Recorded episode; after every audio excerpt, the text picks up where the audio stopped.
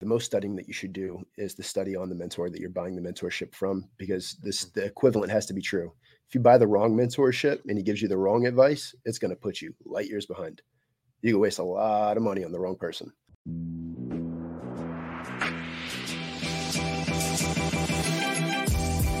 Great experiences build great leaders. Great leaders build great teams. This is Building Great Sales Teams.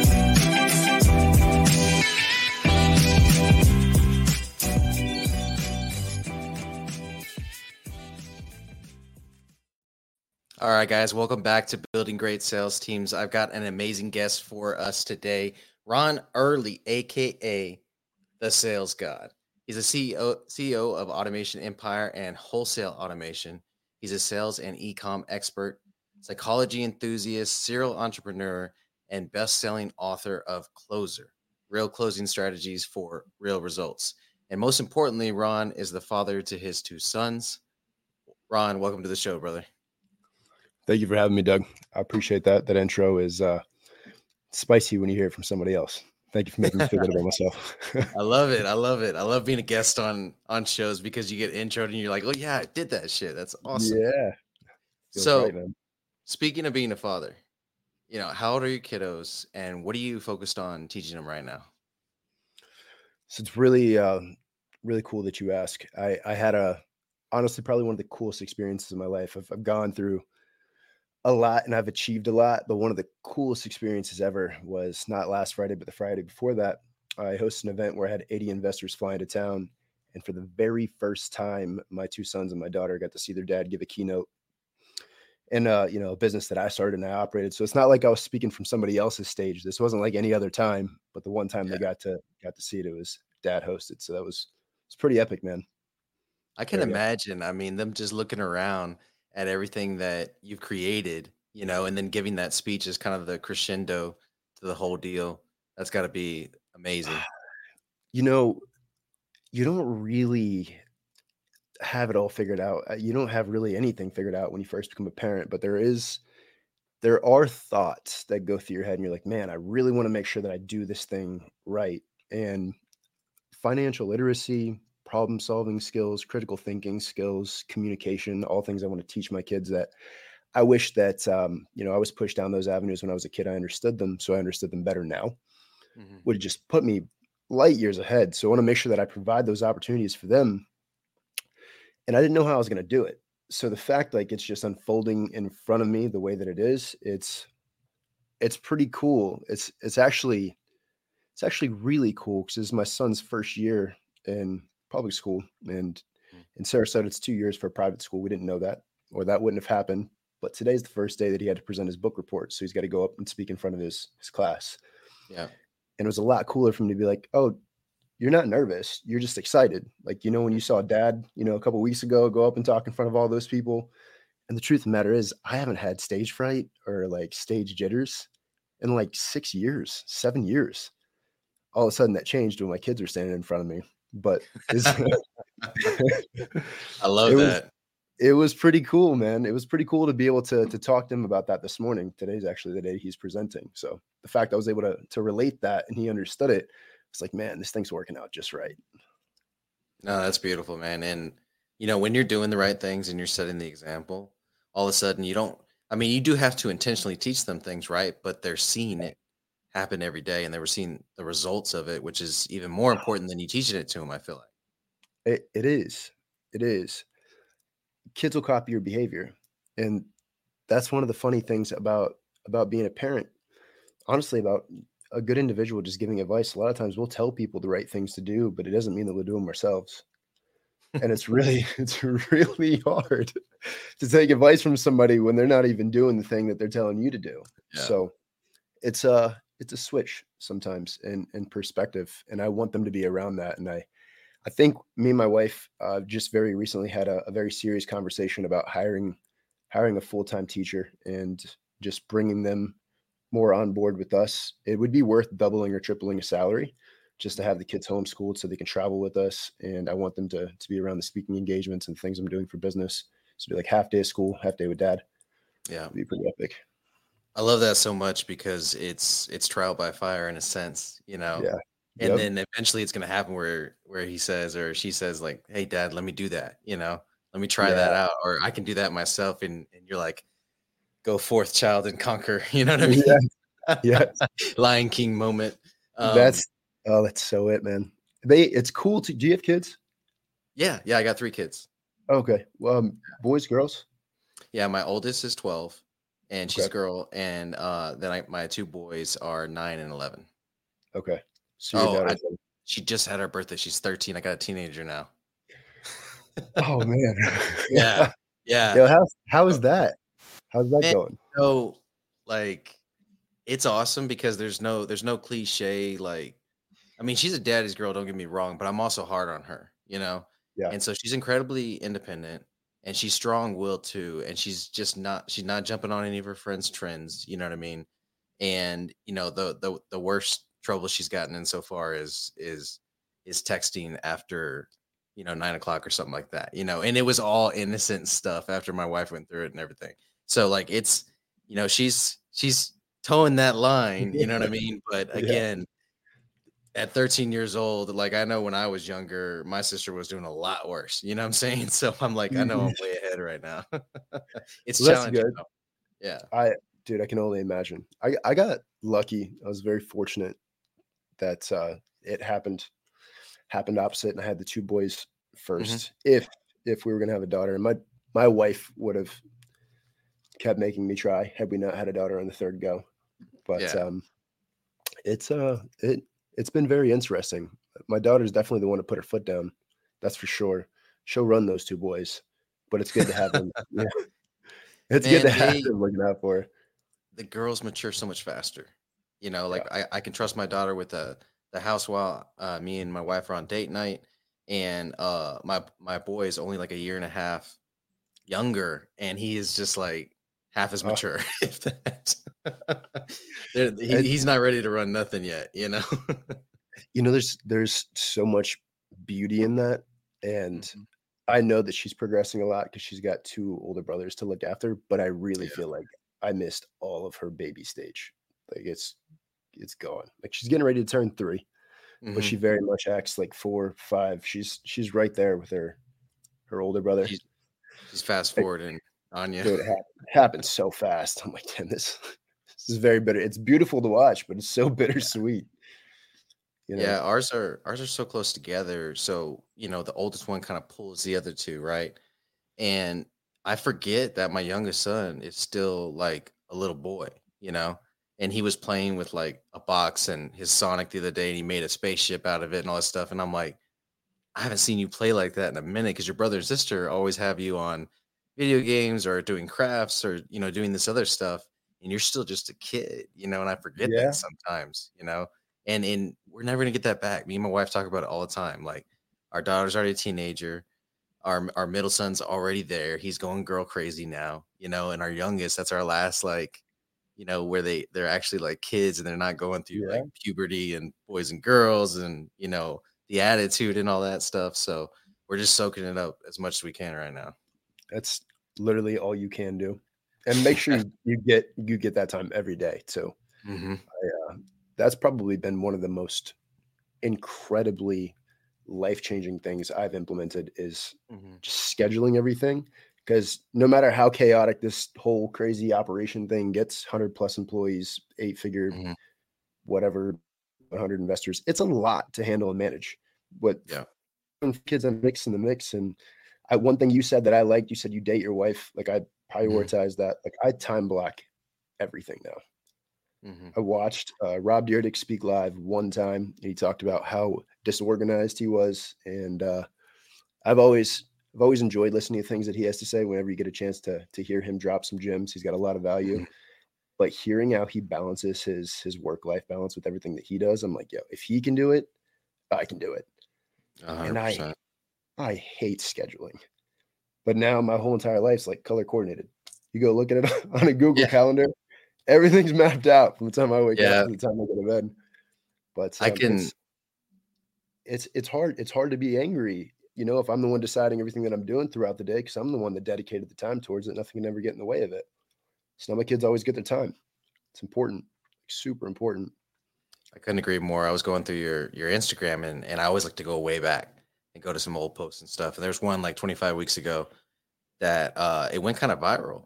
And uh you were talking to Amanda, I think, and y'all were talking about that time in the evenings when you're dead tired from work, blue collar, white collar, doesn't really matter, mentally, physically. And you were just giving advice on how to overcome that, you know, and and there was nothing but like a bunch of excuses in the comments, you know. And I'm just like, that's all it is, because like you just said, you have complete control, you know. And even that's- if it means, if it means, hey, if I can go out there and I can, you know, let's say it's blue collar and I can go out and make 200k a year, well, maybe I, it is me taking my kids out of school and like being able to, if I'm working five twelves or something like that, being able to take the whole weekend or whatever, because I control their schedule or I control their yeah. education and I can take a day off and they can take a day off and I don't have the truancy court coming after me kind of stuff. You know right. what I mean? So we're in right. complete control of our schedules. So if you're going to work that hard, at least, you know, make it worth it. Exactly. That's that's the key is to find a way to make it worth it. I can't sit here and, and tell everybody to become an entrepreneur. Like that's the one way of life because it's it's it's not. Not everybody's not everybody's built for it. Um, and I don't mean that in a negative way. I just mean like some entrepreneurs aren't built for some other physical labor jobs or or even employment jobs to keep some of these things running. Right. It's not positive. Like you, it's what causes burnout, you know. 100%. And I've I found it to be honestly the most beneficial in a lot of business owners, like bigger business owners, entrepreneurs. They find people that are entrepreneurs they can work inside a company, and they they leverage having an entrepreneur working inside it much better mm-hmm. than they'd ever have just hiring you know an hourly or a salary. 100%. So that's uh, it's one of the foundational things that we've implemented here. That's it's changed the trajectory of how fast we've been able to move and pull things off this past year. It's made a massive difference. Yeah, uh, a great example of that is Amanda. I had her on the show last week. She came on and crushed it, and we talked about that that entrepreneur versus entrepreneur and and how exciting it is, you know, and and even that you know me myself, which I haven't had a job since I was 22, and um, so it's been 15 years of being an entrepreneur. Even now, if the right opportunity came across, you know, I'm not going to sit here and snub my nose at it because I don't have owner on the business card. That's silly. Right. You know what I'm saying? Right. Am I going to be part of a hundred million dollar company or a $10 million company? You know? Yep. so the differences in the two. But anyways, uh, you mentioned something earlier that I wanted to point out. You were talking about getting a, a, um, a teacher for your kids and kind of yeah. taking them out of public school and being able to control their schedule and everything. I think that's awesome because my wife actually left teaching uh, public school about a year and a half ago and she started her own tutoring service, right? So it's Ooh. a brick and mortar location and what she does is she kind of fills in the gaps for homeschool kids. So you've got, mm. you know, mom or dad at home homeschooling them and they're having trouble because they're not trained teachers, right? And so she fills in those gaps for them. They come in and tutor with her once or twice a week. And she was able to kind of free herself by doing that because now she works like 30 hours a week and she can go to all the kids' events, complete control of her schedule. But she's used, she's still using her master's and her education and uh, still you know, still making like 75% of what she made before, but working half the hours, you know? That's incredible. Yeah. It's an incredible way to hack the system. Are your kids in sports? All your kids? Yeah. My daughter uh, just wrapped up cross country. She's about to do basketball. My middle son is flirting with football right now, which I'm not crazy about because I'm, a, I'm a rugby player. And so I know all the head injuries okay. and stuff that comes with that. But hopefully I can get him trained up right, not to get those. And then my youngest son, if he touches a ball, it's on. You know what I mean? He's just he's an athlete. You can tell. Yeah. 100%. My my oldest is he's dying for the day that uh that that switch gets flipped February 20th and he turns seven because he'll be old enough to join jujitsu. And that's like his his nice. thing right now. And then Max, which is my son that's 4 mm-hmm.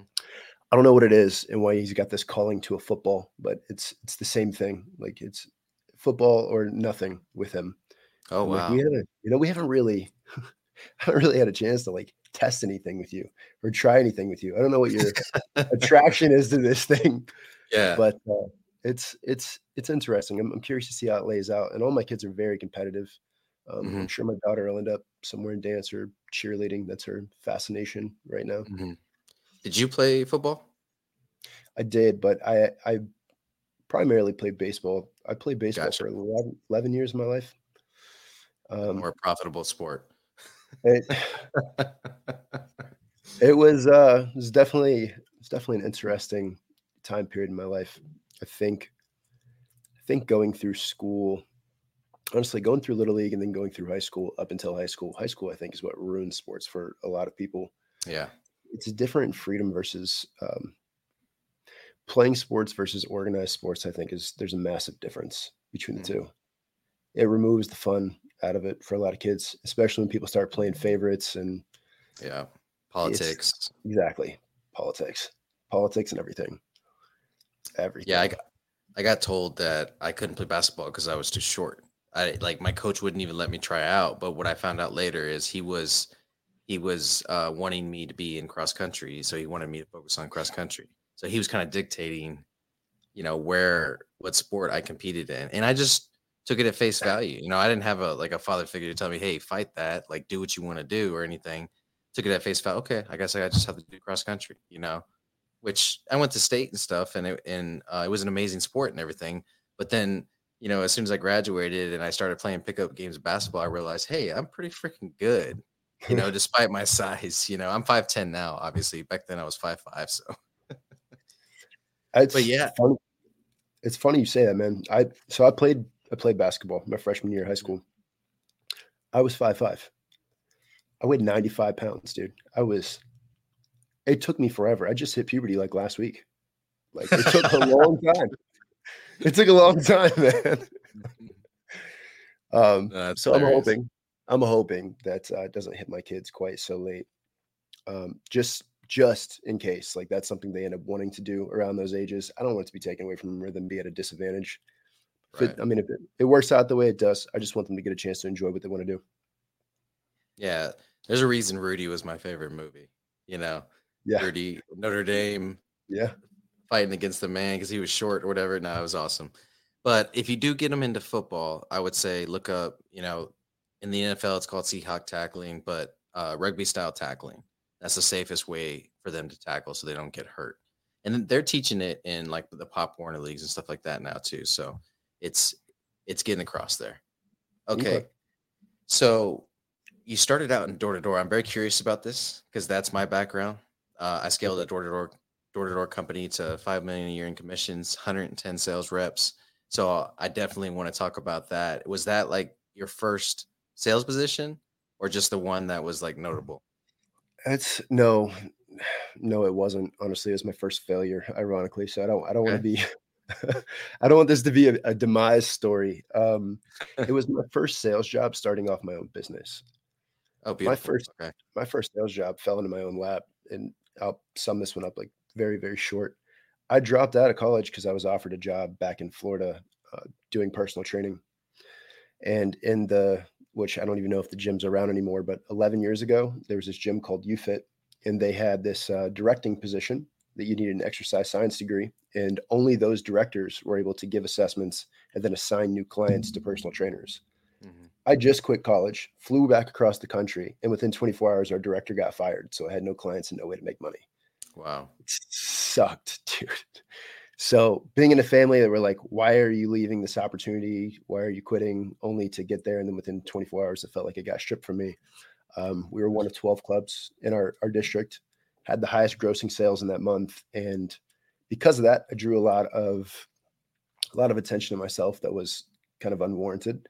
Mm-hmm. And they ended up creating a position inside the company called a DIT to where you no longer needed a degree. You could just go through a training, you could get promoted into a director so my first sales gig was was really doing that and then within like a year and a half two years i was actually doing directing for the entire state of florida and i was traveling from gym to gym and teaching sales directors how to sell personal training for the, the gym beautiful yeah man yeah it's awesome i've i've i've noticed that especially in the roofing industry they are really targeting like uh is it lifetime or LA Fitnesses lifetime and LA Fitnesses like that's where the superstars are are born because they already have the discipline from being fit.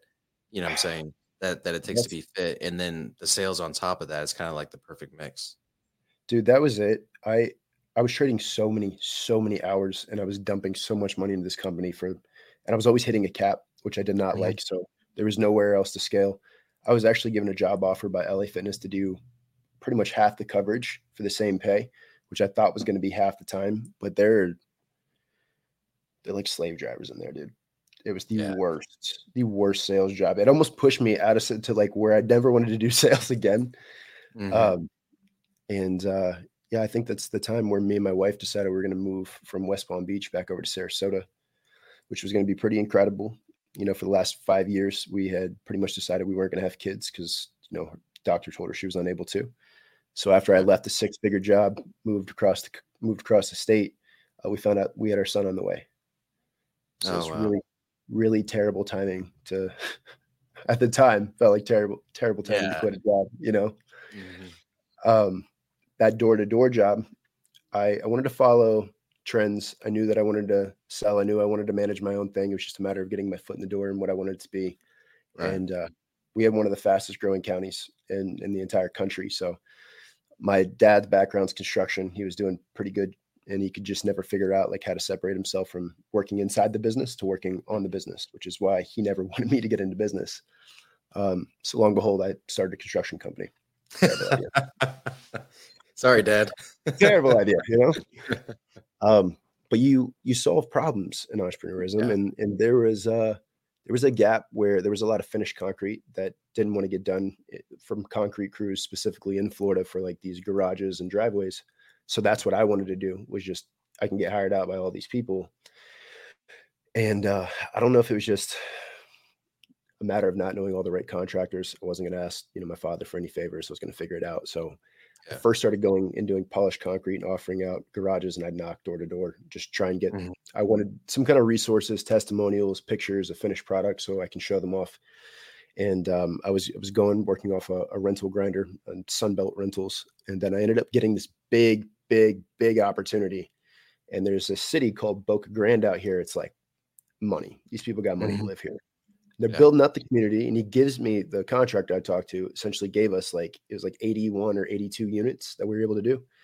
Mhm. I can no longer rent, and there was no way I was going to be able to do it myself. So I pitched this whole thing to my uncle, got my uncle to quit his job, went and talked to my wife. Anybody that runs a business, you know, you need two years of business history to get business credit. Um, well, in order to buy this grinder, I had to spend 24 of our $36,000 we had set aside to, to get our house, deposit, furnish. But I told her, you know, based off the math, I can triple this money in four months, have all the products done, and then we can really get this thing off the ground. Mhm. And uh, so that happened Thursday, picked up the grinder Friday. I'm driving this really terrible piece of trash, like white OBS Ford.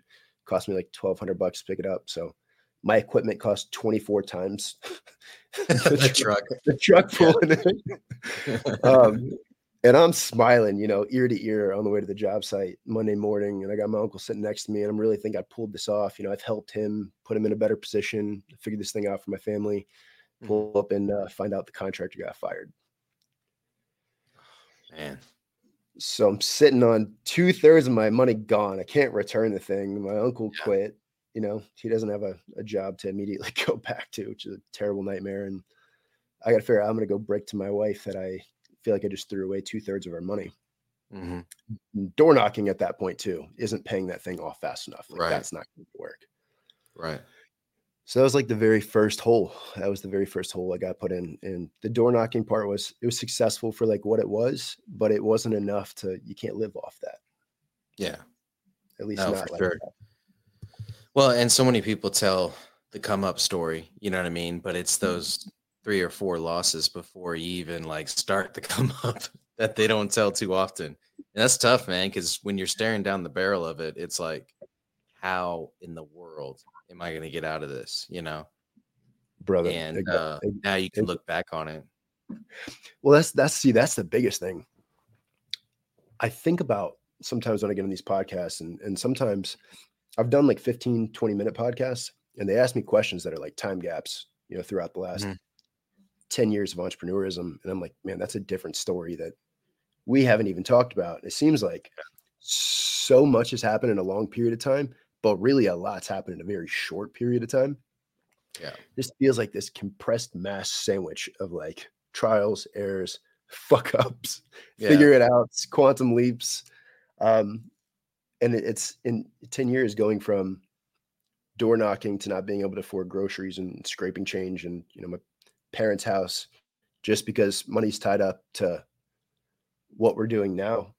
You know, I'm I'm trying to figure out how to get that bridge gap from eight to nine figures is mm-hmm.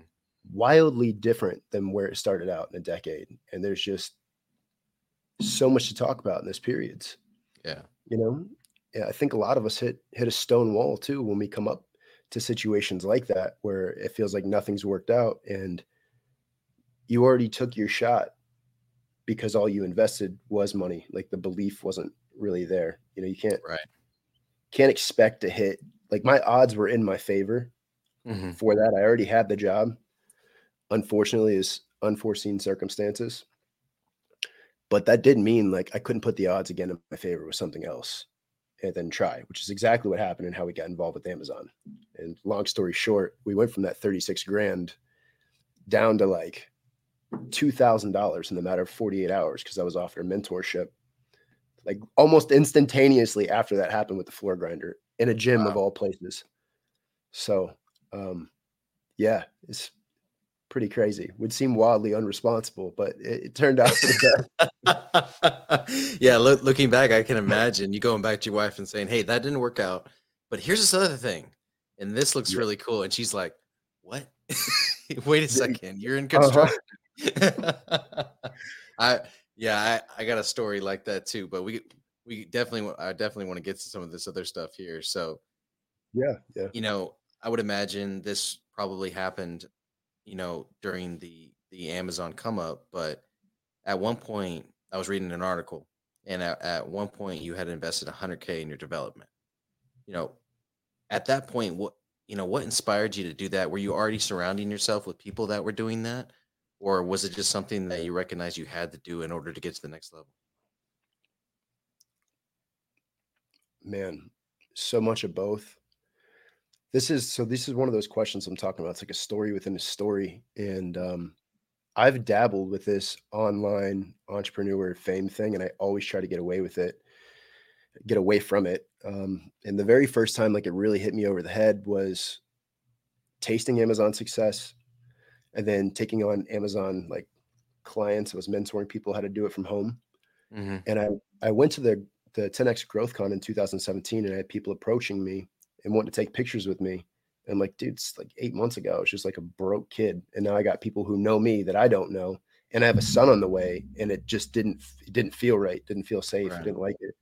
Yeah. So I posted up on this uh, like really nasty riggedy trash can and quickly changed my Instagram handle. And I thought like if I changed my name from like Ron to Roan and anybody called me that in public, I'd know I didn't know, actually know them in person. Just be like a quick okay. tell. Yeah.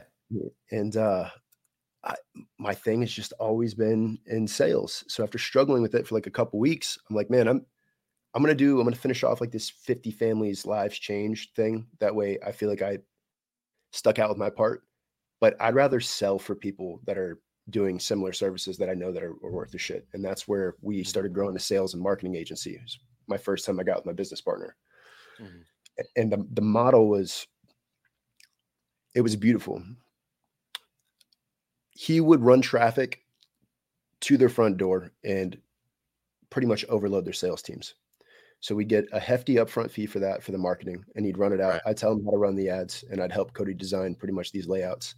And then when their sales team couldn't take on the traffic, granted, you know their their model wouldn't break with volume, which is one of the things that we took on as a a client characteristic. I'd mm-hmm. outsource mm-hmm. my sales team, and we take a direct rev share. So it was just like turnover, turnover. That was the first seven figure business that we grew. Mm-hmm. And um, in doing that, to get to the answer of your question, I was trying to figure out how we could do it faster. And the reason why I wanted to do it faster is I had other people in a current mentorship that their numbers and things that they were doing, they were good. And it was good for me to say, like, I was able to pull, you know, multiple seven figures, especially after being split between a business partner. But there were other groups of people that were doing such higher numbers and they had different tactics for what they wanted to do as far as like communication and there were certain things like I still wanted to figure out how to do, how I was going to reach a larger audience, how to move larger audiences. And I, I had a gentleman, his name, I'll just drop his name in here. His name's Myron Golden. His mentorship's $150,000. And that gentleman's the one that taught me how to make a million dollars in a day, a single day. And I knew I was off because, you know, we were happy. boasting about what we were doing. And I, I Mm. talk about this in my book about leveling up in different audiences. And sometimes you have to buy your way into those places. But really Yeah. quick, by like fourth or fifth conversation, there were people that were complaining about not ever wanting to do another day that was like under two, three, four hundred thousand.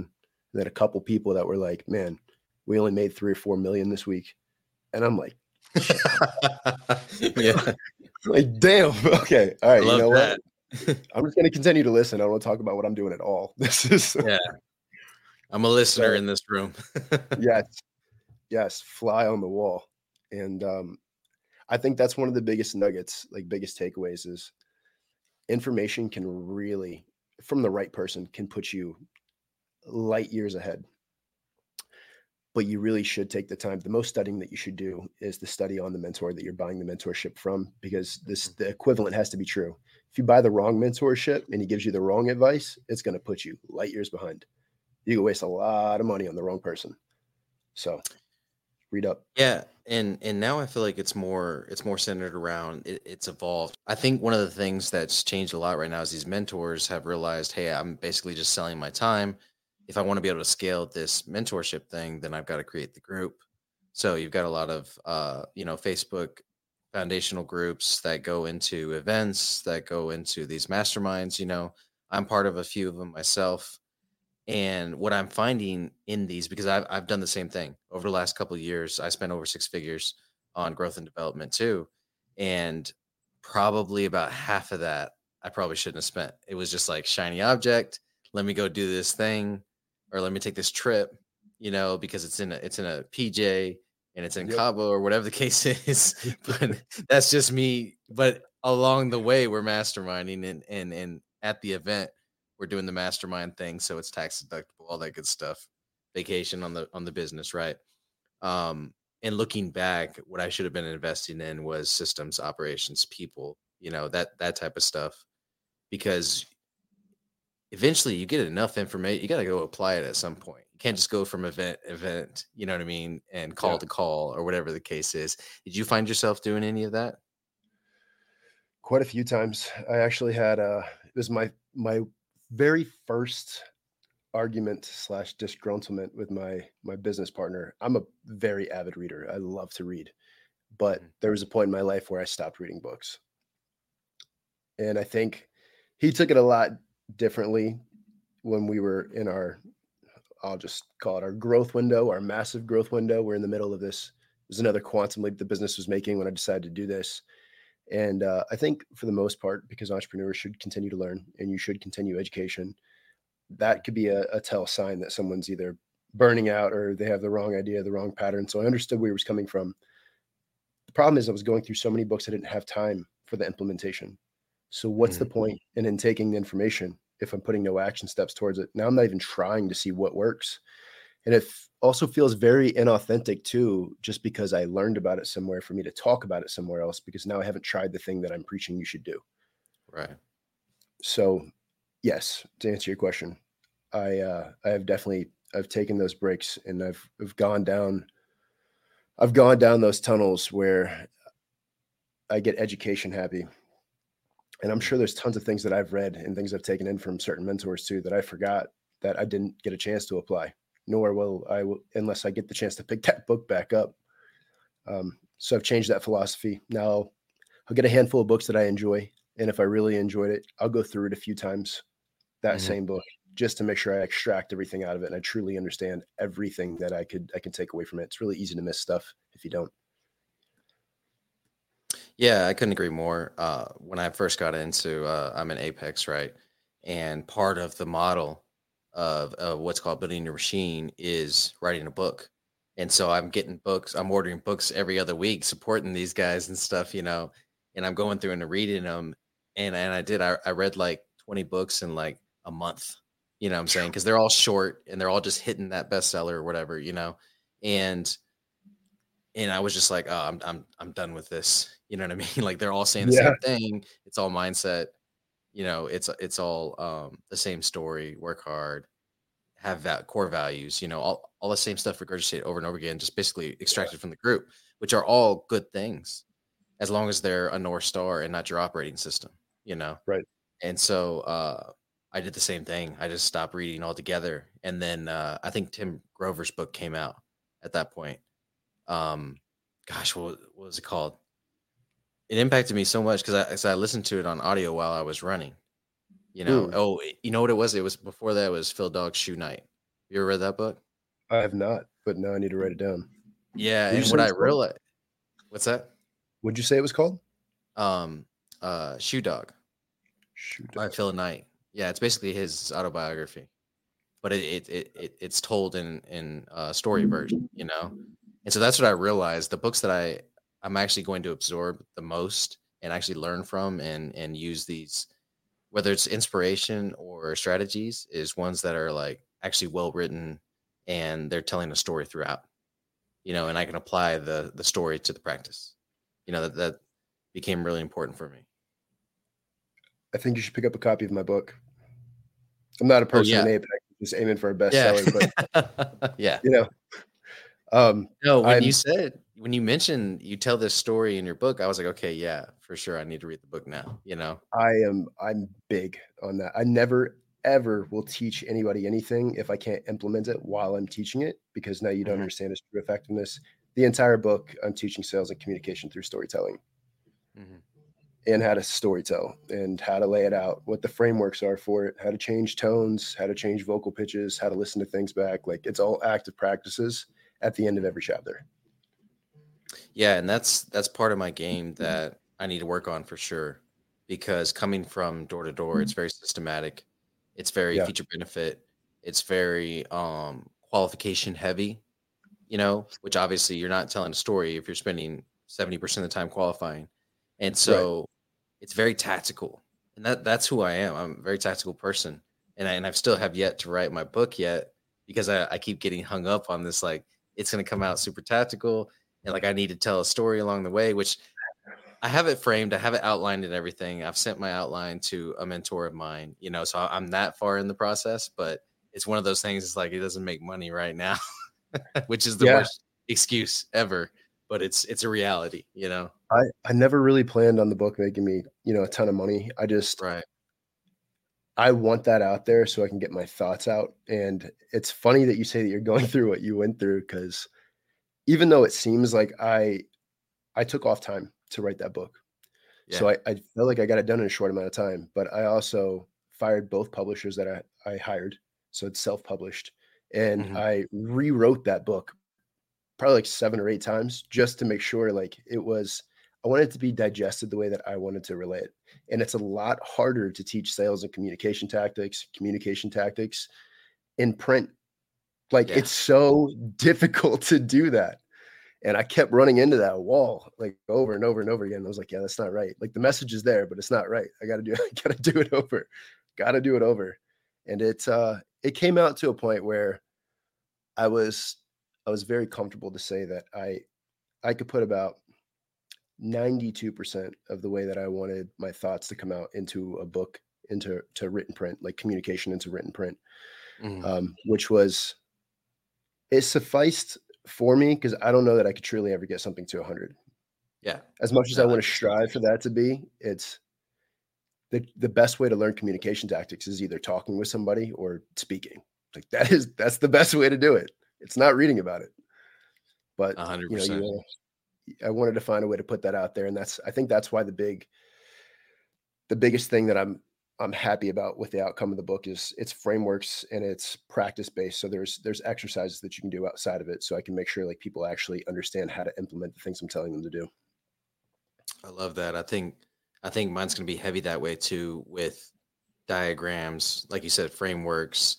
It's going to have a lot of visuals, you know, yeah. because I I'm big on that. You know, um, the way that I've built sales teams, and I'm all about the sales program versus the pitch or closing or any of that stuff. Right? I'm I'm a I'm a program builder, right?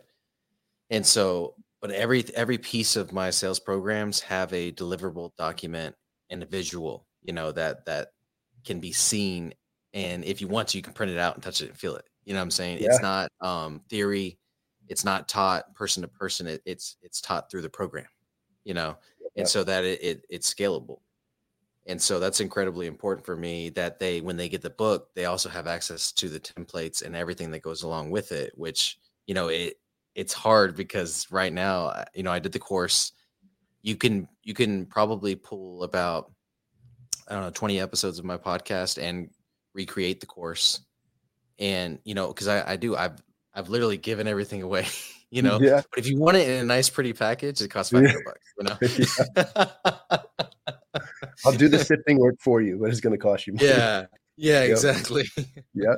but anyways no i love that i'm, I'm definitely going to order a copy of it what are you what are you studying right now and and how are you applying it because i you know one of the things that you said is you were uh, a big uh, psychology enthusiast so i would imagine that's part of your your rotation right now something on psychology It, it is. I I cycle a few different things, so I think that you should always do one on business, one on money, and some kind of like personal development. And and money can be rotated um, in and out, whether it be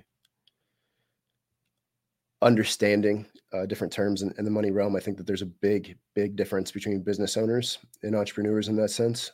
Like, Yeah. there's a, a ton of people I know that strike gold and the very first thing they do from going poor is collecting a bunch of money to going poor again at the beginning of the year because they give 33% of it away to the government and that's just not the mm. best way to spend your money.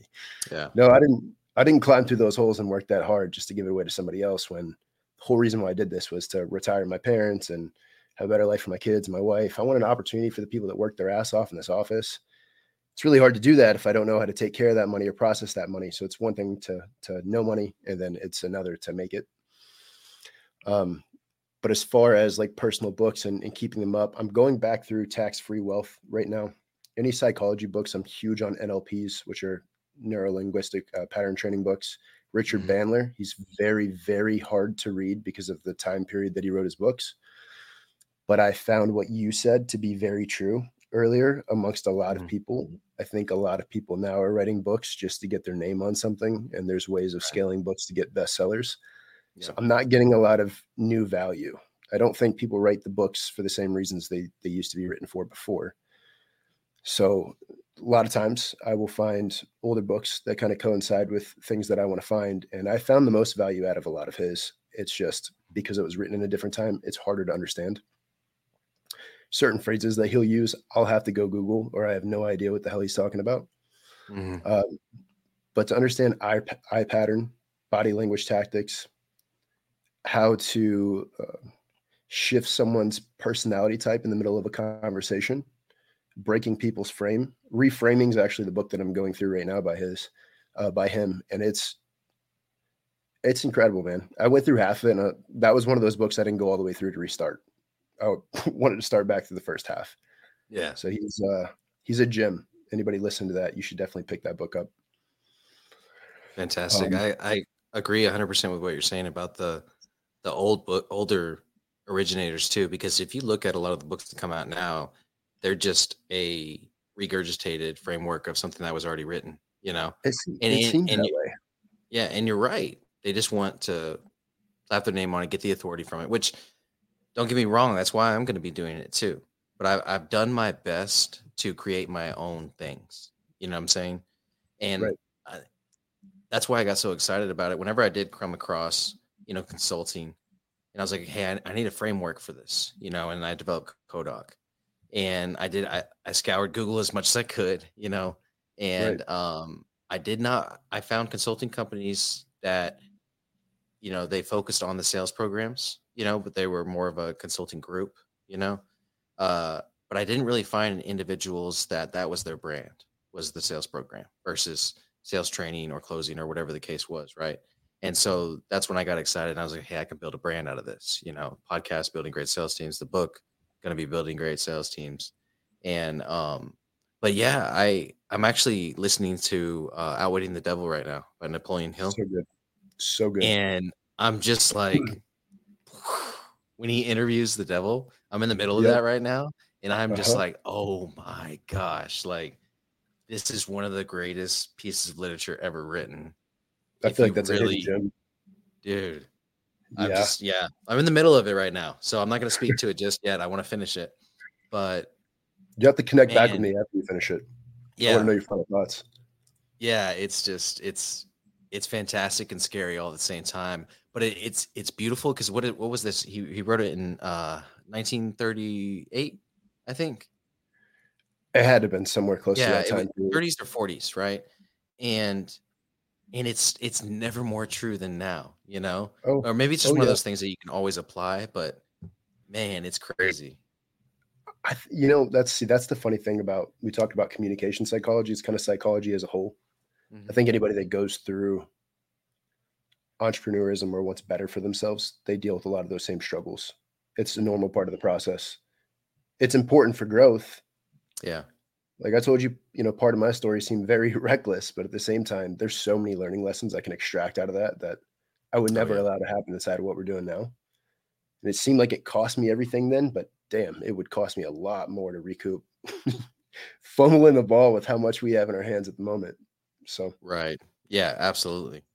I think uh, you know, I think that's part of part of the journey, right? Is going through that and then being able to look back and say, "Hey, I need to make sure I don't do that again." I can feel that I can see that happening again. I need to make sure I don't do that again, right? Yep. And in in in your original case, it was putting all your eggs in that one basket, you know. And now I would imagine you're a lot more diversified. yeah, I mean, I I am. There's another book that I studied called uh, Thinking in Bets by Annie Duke, okay. and she pretty much she pretty much breaks down a system of no matter what what you do, no matter what you do, you're always going to be taking a chance on something. There's always risk involved with everything that's worth, you know, getting a good reward out of. But that doesn't mean that you can't stack odds in your favor. 2020, there's no way I would have been able to predict that that guy would have got fired and he would have lost that job and I would have lost that opportunity. The odds were very much in my favor. And a lot of people would have thrown in the towel at that point. But I also, you know, came up with this Amazon thing. And it's because we did eBay in the past. It wasn't enough to live off of, but the Right. volume he was showing me on his store sales on his phone, that was more than enough to live off of. hmm That was like comfortable living. And now I didn't have to go door knock or there wasn't a time delay. Like it was how quick I was going to work.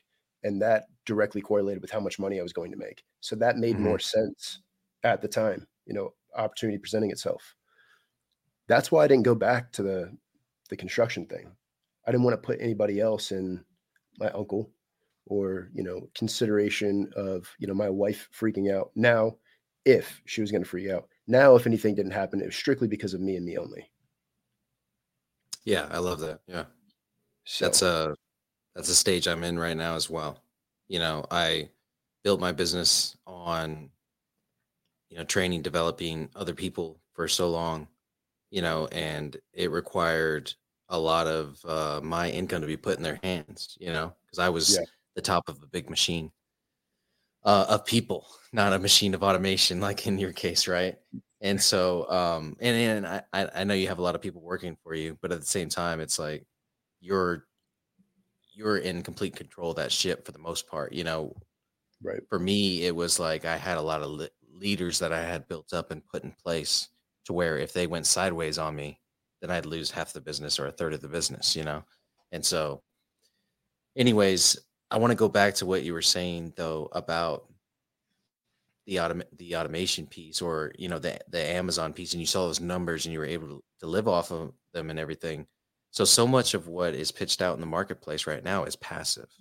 But it sounds like you've got a large operation going on. You've got physical space, physical product going into it, you know, so it it doesn't sound automated from your point of view. So can you kind of walk us through that a little bit? I know you just had your Yeah. event too, so you probably just spent a couple days kind of walking everybody, the investors and everything through this. What are some of the Yeah. finer points? Yeah, man. It's so it's yeah, it's definitely not automated for us. It takes a lot to move and do what we do, Mhm. especially as we continue to grow and expand. And um oh, man, where do you even start in something like this? It's uh I'm gonna answer the first part. The first part was how do I feel about the, the passive thing with the passive being thrown out? And semi-passive income exists. There's no such thing as truly passive anywhere, especially with real estate. Like your name goes in the title, and you can vet and hire the right property management company. It's still work on your part. You're still liable for any damages or anything like you got to take care of, and that's now is no longer passive. It still runs as a system that doesn't require a bunch of your attention. But e-commerce ran by the right company can be the same way, which is, is really where we're at. Mm-hmm. And the reason why I said I want to take a step back earlier is we talked about those accolades and trying to figure out things with the book, right? And, and wanting that staple in our name when it comes to brand. And the more that I realized that I was doubling down on systems and operations and value being brought to where we are currently located and growing, you know, I got 100 plus employees, 700 plus investors. Being able to offer opportunities like hurricane relief, um, you know, bring a an, an obnoxious amount of value to one of the fastest growing cities in the U.S. Awarded me a key to the city. You know, we're one of the only investment groups that are accredited in the state of Florida it's like these things started to fall into my lap without me having to try to do them mm-hmm. when I started focusing on the systems and the operations. Hell yeah. And being able to provide the opportunities like what everybody's floating around and talking about. And I, I do feel like we hear a lot of people talk about you need six, seven, eight flows of income.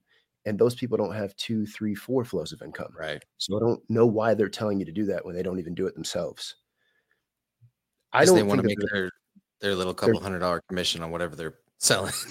Right right it's like a it's like a artificially inflated claim to fame like don't don't mm. preach what you don't practice right the reason why i sh- i really i really like amazon being ran the way that we do it is one there's a difference between drop shipping and fba and drop shipping you can make a couple quick bucks. There's a ton of risk that's involved with it but the store creates no value because now i'm going from retail shop to retail shop to turnover products. Right. And wholesale i'm building like these mini walmarts the best way to put it. Like it's a, it's a digital asset just mm-hmm. like a mm-hmm. real estate property.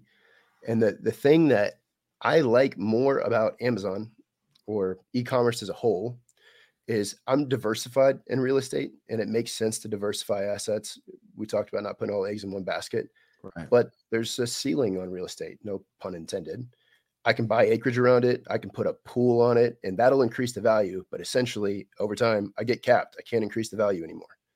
Yeah, by compa- you'll get capped by comparables. You can't. And that's it. Yeah.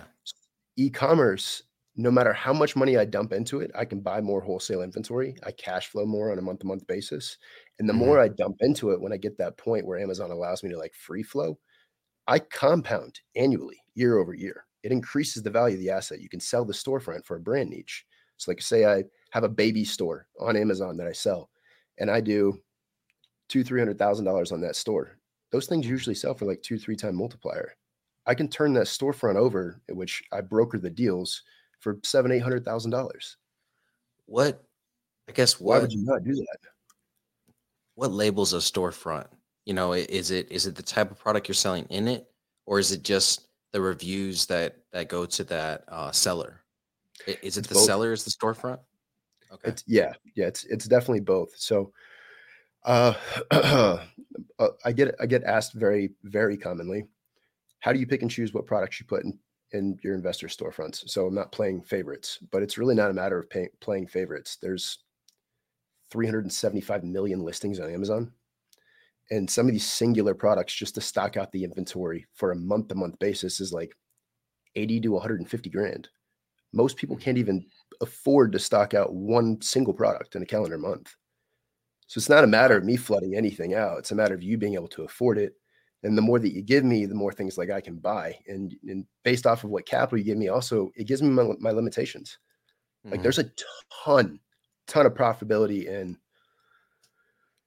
Let's use this. Um, like uh, you go to the home category, and it could be this desk that I'm, I have this laptop set up on, or mm-hmm. this microphone electronics, or it could be this bookshelf I have behind me. I could turn over a 38% margin on something like this, you know, 35% mm-hmm. margin, something like that. But if you only give me $15,000 to work with and you get paid out every two weeks by Amazon to cycle that income, and this thing cost me because of its size, like 800 bucks, thousand bucks to, you know, essentially buy the first unit. I can only sell you one unit a day before you're out of income or before you're out of capital. Yeah. Never going to buy this for you. So if I have to flip you a product of less value, like a, a vitamin or a, a food and grocery item, and it turns over like a 20% margin, and it's what you can afford because I can now sell at volume, that's what I'm going to buy you because that's what you provided me to work with. Uh, it makes a ton of sense. It's it's chess in a lot of ways. Yeah. And Amazon Amazon has its own chess game. You know, you got to scale the stores before they give you the the credibility or the association to get that golden buy box. It's it's definitely earned, not given. That's for sure. So the the scale scale part of the stores it's a little bit slower, but once we get through you know that initial three or four months and Amazon sees some reviews, positive reviews, they know you're selling mm-hmm. actual goods. None of them are they're not forged products. Um, they'll give you that association, and then it's game on. So what you provide me, I can make you from there. So is it a, a storefront per investor, or are you doing like syndications too? You got this massive storefront and needs to have some capital pushed through it for inventory and everything, and you're setting up like syndications, or how does that work? I'm just thinking real estate, you know. I I want to play that game.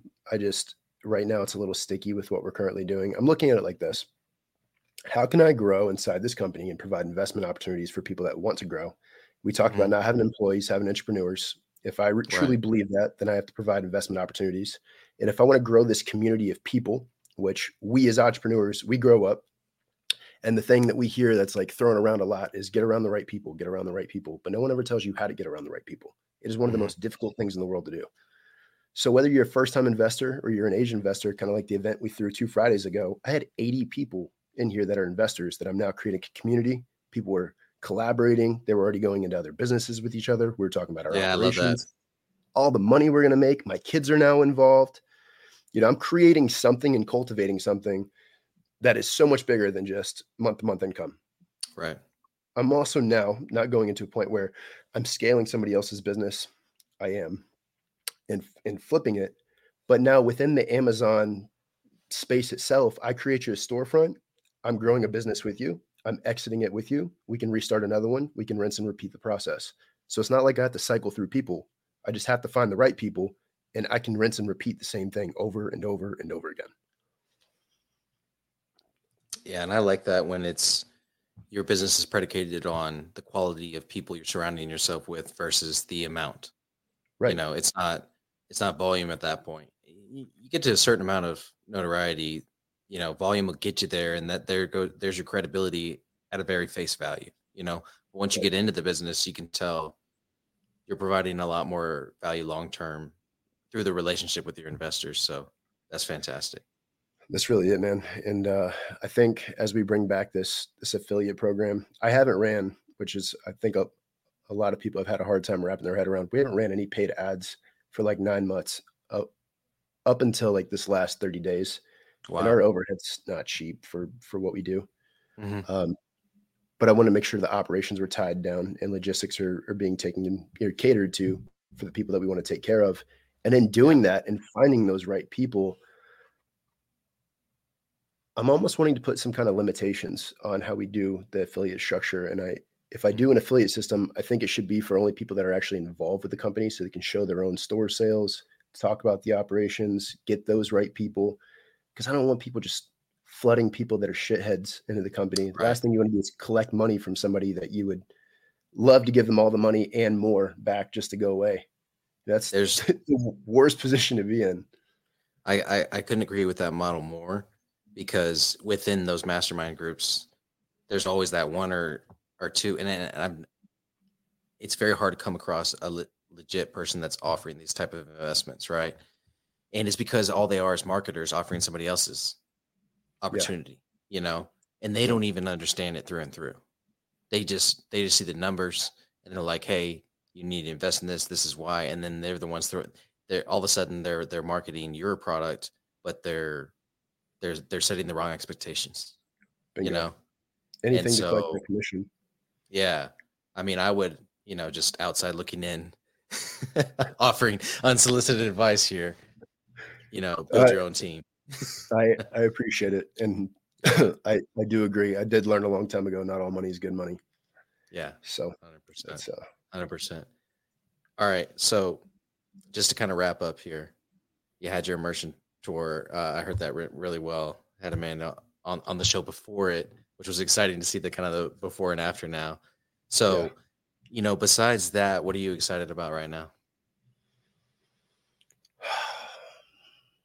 Everything we talked about over the course of the last year started coming to fruition over the last 30 days. and outside looking in, sometimes people don't know everything that's involved with everything going on. And that was one of the things that I look forward to in the immersion tour was showing people that, getting them a chance to feel that, talk with the members. And at that point, they'd already been feeling it for 30 days. But like for the last year for this buyout, it, it hasn't seemed that way and they didn't know any better. And everything's done a complete turnaround. So we've done what I projected to do as far as brand deals, distribution deals, um, expansion with certain investors. Mm-hmm. I expected it to take two or three years, and we did it in about eight to nine months. And yeah. now that I've pulled that off, and you ask me what I'm excited for, I just want to see what the hell happens in the next 12 months. Because at this rate, this pace, I'm excited. I'm excited to find out. I'll tell you that. we'll tell you, you built the machine, and now it's now it's going to work. It is. Yeah, it's man. hard to even set like a target because you set one and then you hit it in nine months, and you're like, okay, well, what's next? you know, I found out not that long ago that there's only like 1,400 physical Walmart locations across the U.S. Okay. And someone asked how many um, how many investors I want to top out at. Like, am I just going to keep taking them? I don't think it's. It makes the most sense to do that, mm-hmm. but to take on like a Titan like a Walmart and and create those many Walmarts on Amazon that turn over like that kind of cash flow, like fourteen hundred is not a bad number. Let's start there. Let's start there. I love that. Love that so much. All right, last question. I ask every guest this: What does legacy mean to you, and what legacy do you want to leave behind? Oh wow. what a loaded ended question, you know? Great question. I mean, legacy is a story, right? Legacy is always going to be a story that tells someone's triumphs. And I think the reason why this is so important to me right now and doing podcasts with people like you and getting a chance to meet with good people is I don't know what's going to happen in regards to my kids in the future. But I do know that uh, if anything happens to me, I would love to have books and material and podcast out and education and things that they can always still look to their father that they'd be able to to educate themselves on or get some kind of words of wisdom and advice but it's not just getting the words of wisdom and, and advice it's watching me do all these crazy things that i said i was going to do that anyone from the outside looking in is like good luck Thanks, I'll take it. You know, maybe I'll need it. Um, yeah. But it's it kind of goes back to like that whole, you know, the the more I try, the luckier I get thing. Yeah. And nothing would feel better to me than knowing like my kids growing up and being like, my dad was a badass. Yeah. Anything he said he was going to do, he was going to do it. And he could explain to you how he was going to do it. He'd walk you through step by step, and it happened exactly that way that is not a guy that I would ever want to make a bet against. That's what I want as far as legacy. And I don't want it to just be my kids. It starts with my kids. There's so many people that are in this company that believe in me because they never had that like anywhere in their family or life growing up. And I want to make that possible. And I really don't feel like that's too much to ask for. Just got to keep doing my thing.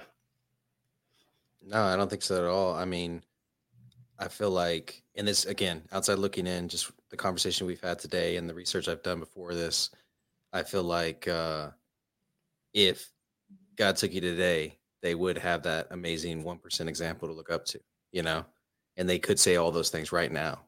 And that is, uh, that's rare to be able to say that, you know, and I don't even know how old you, I'm, I'm assuming we're around the same age. that's rare to be able to say that at any given time, you know?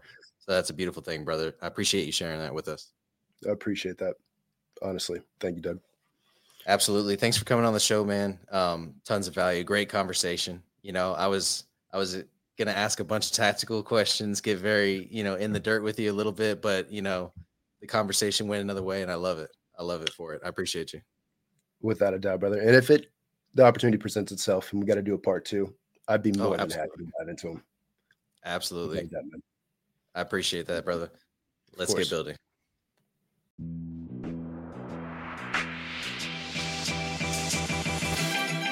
Thank you for joining us on this episode of Building Great Sales Teams. We sure do appreciate it. As always, be sure to like, share, and subscribe wherever you consume podcasts. Don't forget to join our Facebook group, Building Great Sales Teams, so you can get daily tips on how to get your sales team built brick by brick. We'll see you there.